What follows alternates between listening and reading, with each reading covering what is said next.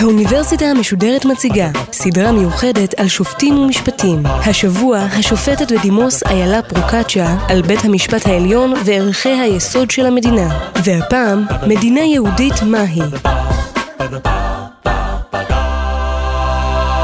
בהרצאותינו הקודמות ניתחנו את ערכי היסוד של המדינה הקשורים בזכות העם היהודי להגדרה עצמית ולמדינת לאום משלו, ובפן המוסדי והמהותי של הדמוקרטיה בישראל.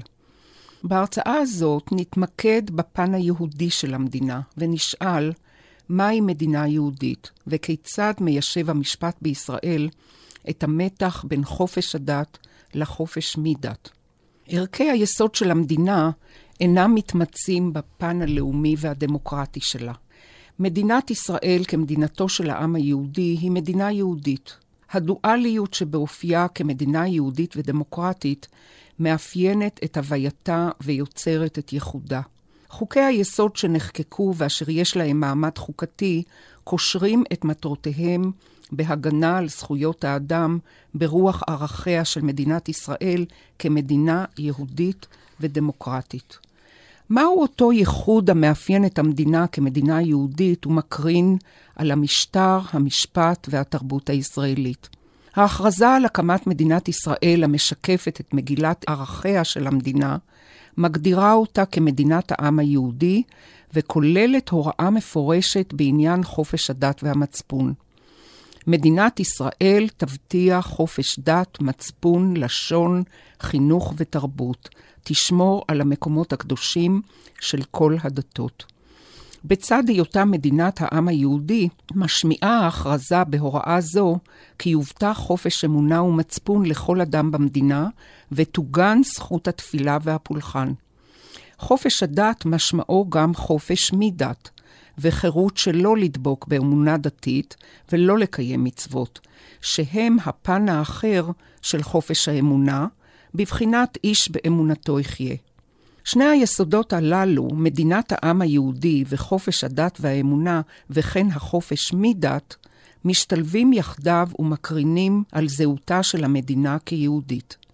האופי היהודי של המדינה אינו מתמצא בפן הדתי שלה. המושג מדינה יהודית משלב אל תוכו יסודות רחבים בהרבה, הכוללים את המורשת היהודית העתיקה, שהדת היהודית היא רק מרכיב אחד חשוב בתוכה, יחד עם יסודות הציונות המודרנית בארץ ישראל.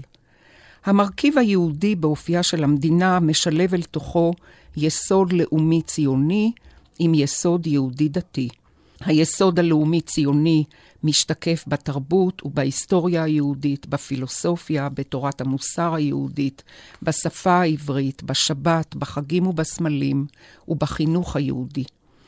ההתמודדות הערכית בשאלת היחס בין המרכיב הדתי-הלכתי לבין המרכיב הלאומי-ציוני בדמותה היהודית של המדינה, מלווה אותה מאז הקמתה.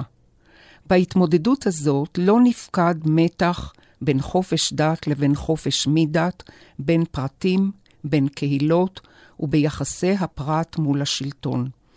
המתח הזה משתקף גם במבנה השלטון, במוסדות השלטון ובמדיניות השלטון לאורך שנים.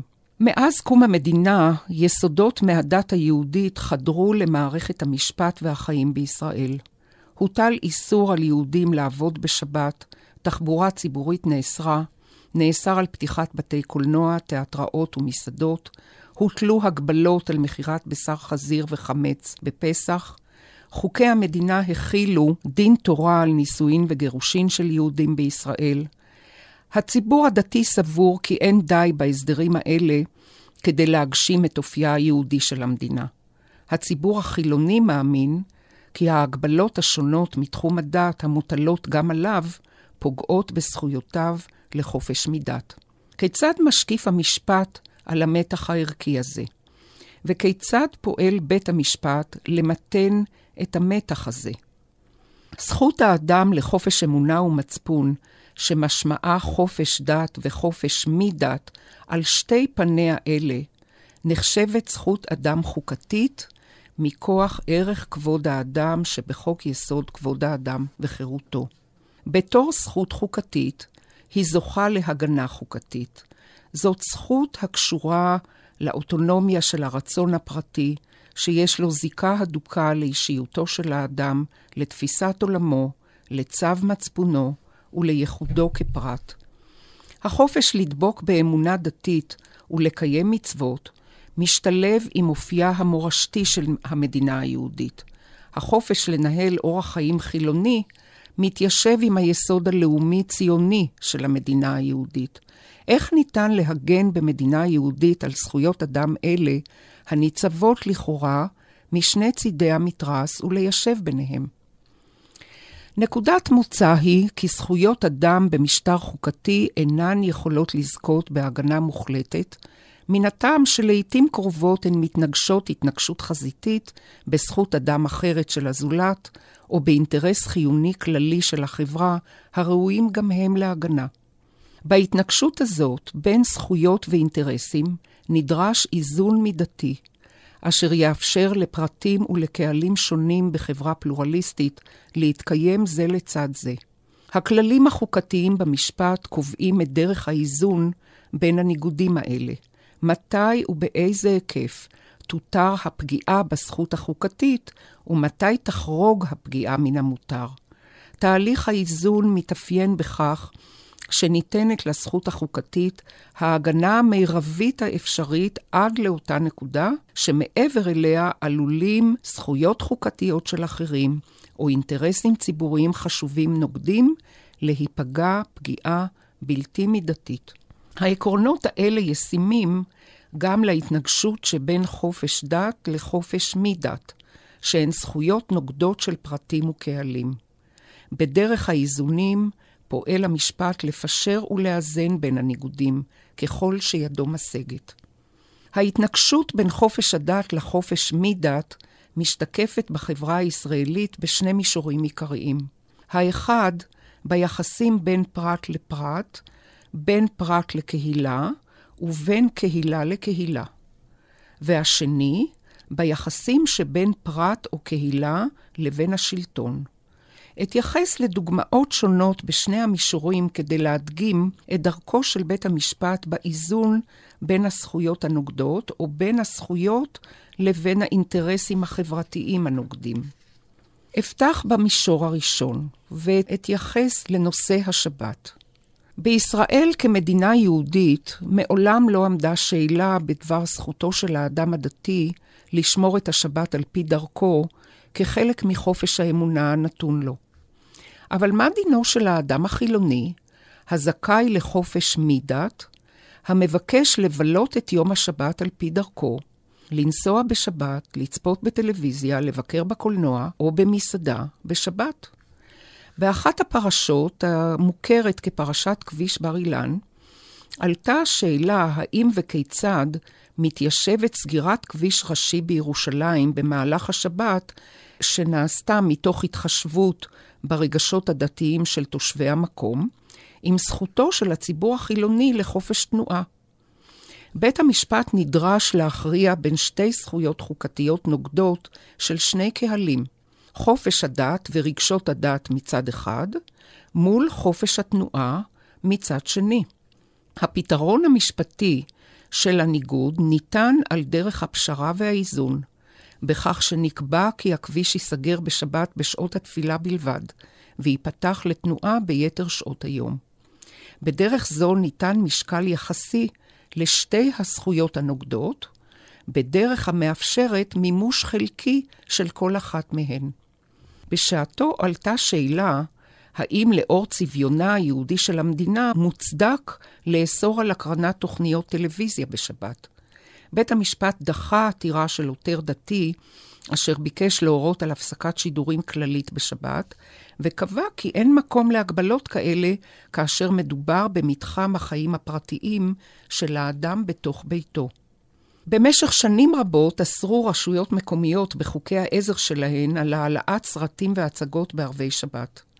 בהליך פלילי נגד אדם שעבר על איסור זה בירושלים, בוטל כתב אישום מן הטעם כי לרשות המקומית לא הוקנתה אותה עת סמכות מפורשת בחוק להסדיר את ענייני הדת בעיר, הנוגעים בתחום ערכי של החיים. מטעם זה חוק העזר בוטל, ועימו כתב האישום.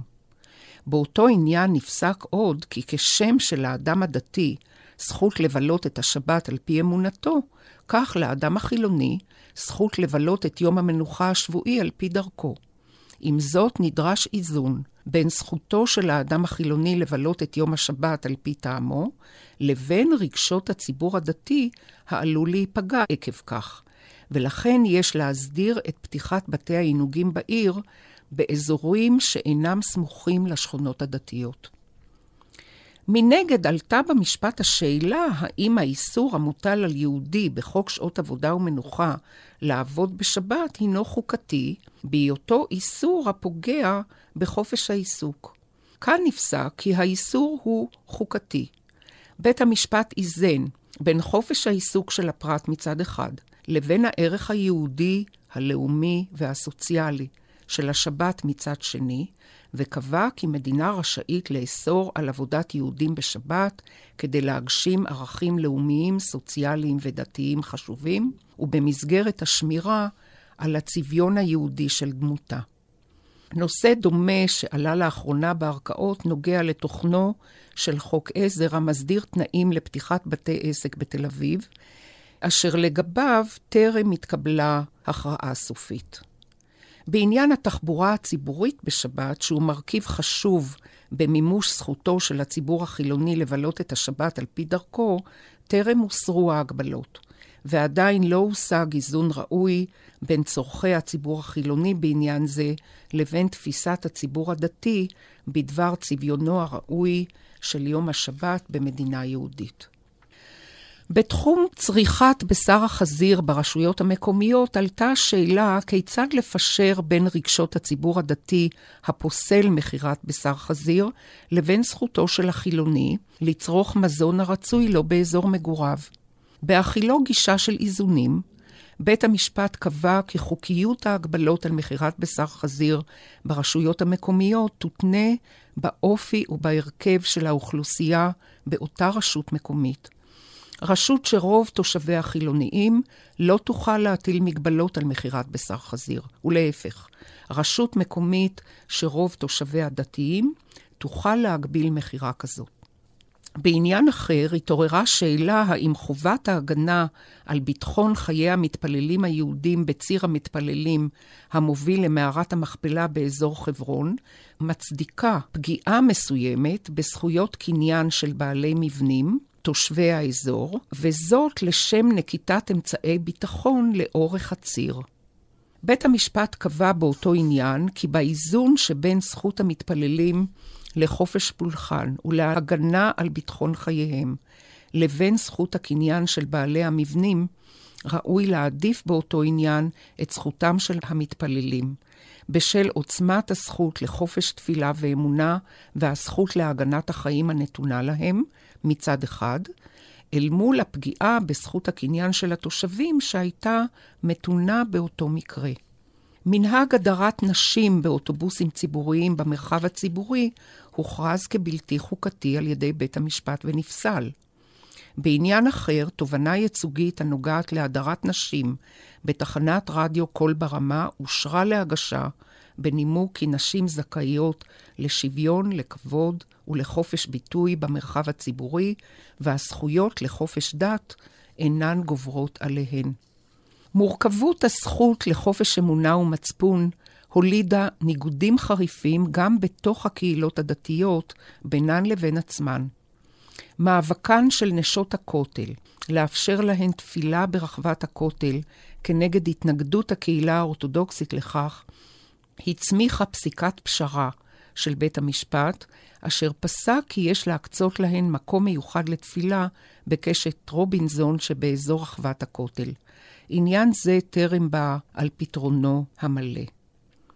ומכאן אעבור לדון ביחס שבין הפרט או הקהילה לבין השלטון. המתח בין חופש דת לחופש מדת אינו מתמצה ביחסים שבין פרטים וקהילות. עשוי להתעורר ניגוד גם בין חופש הדת לבין אינטרסים חברתיים לאומיים המיוצגים על ידי השלטון. כך למשל, ההתנגשות בין אינטרס הביטחון והשמירה על שלום הציבור לבין חופש הפולחן של יהודים בסוגיית העלייה להר הבית בירושלים, העסיקה את בית המשפט לאורך שנים. הזכות לחופש פולחן של יהודי בהר הבית מעולם לא הייתה שנויה במחלוקת, אבל לאורך זמן הוטל איסור על יהודים לממש זכות זו מטעמי ביטחון וסדר ציבורי אשר היו בלתי נמנעים. ועוד עלתה השאלה, האם חופש הדת מצדיק אפליה בין אדם דתי לחילוני בכל הקשור לחובת השירות בצה"ל? האם חופש הדת שמכוחו נטען כי לימוד תורה גובר על כל ערך כללי אחר, מכריע אל מול זכות הפרט לשוויון בנטל השירות הצבאי ומול האינטרס החברתי הכללי למצות את צורכי הביטחון של ישראל. בעניין זה נפסק כי הזכות לחופש דת אינה מצדיקה פטור לבחורי הישיבות ממילוי חובותיהם האזרחיות למדינה. ערך כבוד האדם כערך חוקתי מחייב שוויון לא רק בזכויות האזרחים כלפי המדינה, אלא גם בחובות המוטלות עליהם, כלפי החברה כולה. ובני הקהילה החרדית, ככל אזרחי ישראל, כפופים גם הם לנורמות האלה. ישראל כמדינה פלורליסטית, רבת מגזרים וקהילות, זקוקה לחוליית חיבור בין מגוון חלקיה, כדי שתתגבש חברה שעל אף השוני והגיוון הקיים בתוכה, ישנם מכנה משותף והרמוניה בסיסית בין מרכיביה. עמידה על קיומה של חוליית חיבור כזאת נוגדת לא אחת את חופש הדת, ושאלה היא כיצד יש ליישב בין ערכים נוגדים אלה. על רקע חופש הדת וזכות הבחירה בזרם החינוך הרצוי לאדם, נוצרה בישראל מערכת חינוך דתית ייחודית לצד זרם החינוך הממלכתי. במהלך השנים התרחק החינוך החרדי בחלקו מהוראת נושאי ליבה כלליים, באופן שתלמיד בזרם זה לא רכש ערכי חינוך כלליים בסיסיים בצד לימודי התורה. לא נלמדו שיעורים בסיסיים במתמטיקה, היסטוריה, גיאוגרפיה, ספרות וכיוצא באלה. המציאות הזאת הביאה מצד אחד לקיפוח קשה של תלמידים במגזר החרדי, ומצד שני, היא העמיקה את הנתק שבין הקהילה החרדית לבין מגזרי החברה האחרים. בית המשפט פסק בעניין זה כי סירוב בתי ספר במגזר החרדי להפעיל לימודי ליבה במסגרות החינוך שלהם פוגע בשוויון בין מגזרי החינוך השונים החייבים מכוח חוק בלימודי יסוד כלליים, ובזכותו של התלמיד החרדי לרכוש ערכי חינוך כלליים בצד לימודי תורה, כדי להבטיח את מימוש עצמיותו כאדם ואת זכותו לשוויון הזדמנויות בעתיד. בית המשפט חייב את הרשויות להפעיל לימודי ליבה באותם מוסדות, אולם פסיקה זו נהדפה על ידי חקיקה של הכנסת שבאה בעקבותיה, וחובת השוויון לא קוימה. הפרת זכות השוויון בחינוך בהקשר זה טרם מצאה את פתרונה. מנגד, בעניין אחר דחה בית המשפט עתירה של קבוצה חילונית שביקשה למנוע הקמת מבנה ציבור דתי-חרדי בשכונת מגוריה, בטענה כי הדבר פוגע בזכותה לחופש מדת. נפסק באותו עניין כי התבדלות קהילתית מאחורי חומות פיזיות אינה לגיטימית בחברה פלורליסטית, וטענה לחופש דת או חופש מדת לא תצדיק סגרגציה קהילתית בחסות המשפט. נדרשים ויתורים הדדיים לצורך חיים בצוותא בחברה רב-תרבותית המתנהלת ברוח עקרונות דמוקרטיים. וכך, הקו המאפיין את דרכו של בית המשפט בפתרון המתח שבין חופש הדת והחופש מדת, היא דרך האיזון, הפשרה והוויתורים ההדדיים, שהקו המנחה אותה הוא כבוד לבעלי אמונות ואורחות חיים שונים. האיזון על פי רוב לא יצמיח הגנה מוחלטת לזכות אחת על חשבון הזכות או האינטרס הנוגד. בדיקת משקלם הסגולי של האינטרסים השונים ואיזונם מושפע לא אחת מאלה. האם מדובר בחופש דת ברשות היחיד או ברשות הרבים? האם אדם או קהילה מבקשים חופש דת לעצמם, או מבקשים לשלול זכות נוגדת מהזולת? האם מדובר באכיפת מצוות דת על מי שאינם חפצים בכך, או שמא מדובר בהכרה באינטרסים לגיטימיים של שומרי מצוות. וכך במציאות החברתית שלנו, כל זכות וערך צריכים למצוא את מקומם היחסי והלא מוחלט במתווה הכללי, על פי עוצמתם היחסית במקרה הנתון. כך נוצר שיווי משקל בין זכויות וערכים. כך נוצר איזון בין אופייה הדמוקרטי לצביונה היהודי של המדינה. אני לא אוכל להשלים דברים אלה מבלי להתייחס לנושא אחד, הוא תחום הנישואים והגירושין בישראל, שבו טרם הגענו לאיזון ראוי בין חופש דת לחופש מדת. החוק בישראל, המשוריין מפני התערבות חוקתית, קובע כי נישואין וגירושין של יהודים בישראל יוסדרו על פי דין תורה. בכך ניתן משקל מוחלט ולא יחסי לפן הדתי בתחום המעמד האישי כלפי כל היהודים בישראל, ולא ניתן משקל כלשהו לחופש הבחירה של הפרט הלא דתי בתחום מהותי הנוגע לאוטונומיה האישית של האדם. מציאות זאת יוצרת קושי רב לזוגות יהודים מסוימים, וכן לזוגות מעורבים, שההלכה לא מכירה בזכותם להינשא, ובתחומים אחרים קיים אי שוויון עמוק בין גבר לאישה. בית המשפט ניסה לאורך שנים למתן באמצעים שונים את חומרת ההשלכות של הקשיים האלה, למשל על ידי רישום נישואין מזרחיים במרשם האוכלוסין, בדרך של ליברליזציה של גיורי חוץ לארץ לתושבי הארץ הלא יהודים, ובדרך של הכרה בזכויות סוציאליות שידועים בציבור. עם זאת, בתחום חשוב זה, שהוא כה מרכזי בחיי האדם, טרם נמצא האיזון הראוי בין חופש הדת לחופש מדת, וטרם נמצא המכנה המשותף שיאפשר השגת שיווי משקל יחסי בין אמונתה של הקהילה הדתית לבין הזכות לחופש בחירה הנתון לציבור החילוני. בעניין זה טרם נמצא הקו המפשר בין המרכיב הציוני-לאומי לבין המרכיב הדתי-הלכתי בדמותה היהודית של המדינה. הגענו לקו הסיום של סדרת הרצאות זו. דיברנו על ערכי היסוד של המדינה, הזכות להגדרה עצמית במדינת לאום יהודית, האופי הדמוקרטי, המוסדי והמהותי של המשטר בישראל, ודמותה היהודית של המדינה על המתח בין חופש דת לחופש מדת. במבט כולל וממעוף הציפור, ניתן לומר, הגשמנו כמדינה חלק חשוב מערכי היסוד שעוגנו בחזון הקמתה. יש לנו מדינת לאום עצמאית של העם היהודי, המשמשת בית לאומי לכל יהודי הרוצה להשתקע בה. יש לנו דמוקרטיה מוסדית, הבנויה על בחירות כלליות חופשיות ומבנה שלטון המושתת על הפרדת רשויות.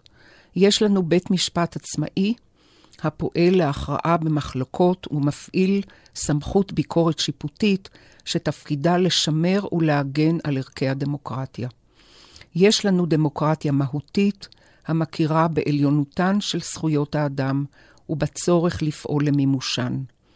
יש לנו מדינה בעלת צביון יהודי, שבעיצוב אופייה היהודי פועלת המגמה השיפוטית להביא לכלל איזון ופשרה בין היהדות הדתית ליהדות החילונית, ולשילוב בין אמונות ודרכי חיים של פרטים ושל קהילות שונות בחברה הישראלית הפלורליסטית, כדי ליצור מכנה משותף בסיסי ביניהם. עם זאת, אין מקום לאשליה שתמה המלאכה. בתחומים שונים טרם הוגשמו ערכי היסוד במלואם, ונותר כר נרחב המחייב פעולה ועשייה. בתחום הזכות להגדרה עצמית יש לחתור להסדר מאוזן של הליכי גיור שיאפשרו למי שרוצה בתום לב להתחבר לעם ישראל ולהפוך חלק ממנו, להגשים את רצונו בדרך מכובדת ואמיתית. טרם הגענו לאיזון בהגדרת הזהות היהודית בין התפיסה הדתית-הלכתית לבין התפיסה החברתית-לאומית, הנשענת על מושגי הציונות המתחדשת על רקע תנועתה המתמדת של ההיסטוריה. טרם נפתר המתח הקיים בין הפלגים השונים בתוך היהדות עצמה. בתחום הדמוקרטיה המוסדית נדרשת הקפדה יתרה על קיום הליכי חקיקה תקינים וראויים בכנסת, ודבקות בעקרונות החוקתיים המהותיים המעצבים את המשטר בישראל. חשוב לשמר את עצמאות בית המשפט, שתפקידו להגן ולהבטיח את מימושם של העקרונות החוקתיים. בתחום הדמוקרטיה המהותית יש חשיבות מיוחדת בהשלמת מפעל חוקי היסוד, כדי להקנות לכל זכויות האדם ולא רק לחלקן מעמד חוקתי מוכר ומפורש, ובהם גם לזכויות החברתיות, כדי להבטיח באופן אמיתי את זכותו של כל אדם לקיום בכבוד.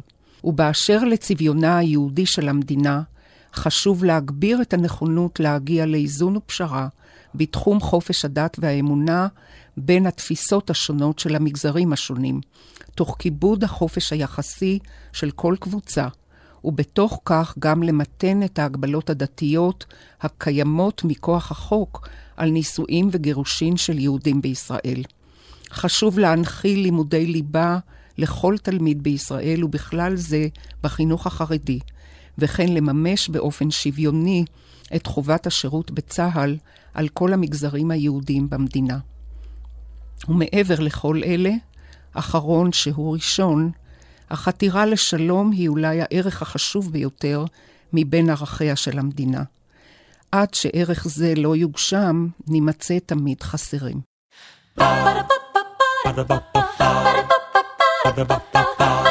Ba-da-ba-ba-ba האוניברסיטה המשודרת, סמסטר מיוחד על שופטים ומשפטים. השופטת בדימוס איילה פרוקצ'ה שוחחה על תפקידו של בית המשפט כגורם מאזן בין חופש דת וחופש מדת. מפיקה ועורכת לשידור נועה קינן. עורך הסדרה ליאור פרידמן. האוניברסיטה המשודרת, בכל זמן שתרצו, באתר וביישומון גלי צה"ל, וגם בדף הפייסבוק של האוניברסיטה המשודרת.